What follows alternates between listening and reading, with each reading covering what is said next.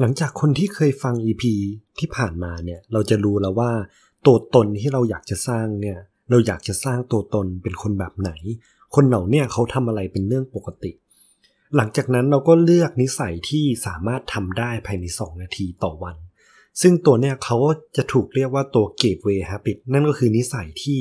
เราสามารถทำเพื่อที่จะฝึกการโชว์อัพแล้วก็การที่เราจะได้ไปพัฒนาทำนิสัยที่ยากขึ้นไป และนอกจากนั้นแล้วเนี่ยเราก็ยังรู้ด้วยว่าตัว implementation intention ของเราเนี่ย เราจะทำอะไรที่ไหนเมื่อไหร่ แต่ทำไมเนี่ยทำไมเราถึงยังสร้างนิสัยยังไม่ได้สักที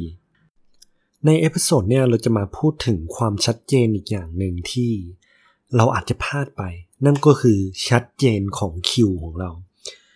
คิวของเราคือสิ่งที่เริ่มต้นการกระทำของเราอย่างใดอย่างหนึ่ง ซึ่งถ้าคิวของเราชัดพอเนี่ย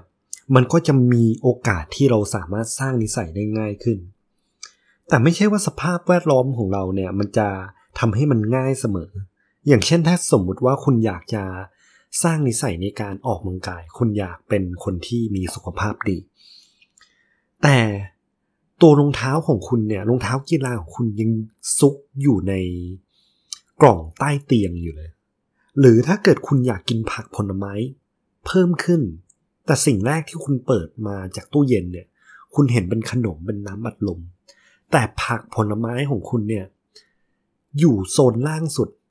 หรือมันไม่ได้อยู่ในตู้เย็นของคุณเลยด้วยซ้ำถ้าคิวของเรามันเห็นได้ยากเนี่ย มันก็ง่ายสำหรับเราที่จะอิกโนแล้วก็เพิกเฉยไป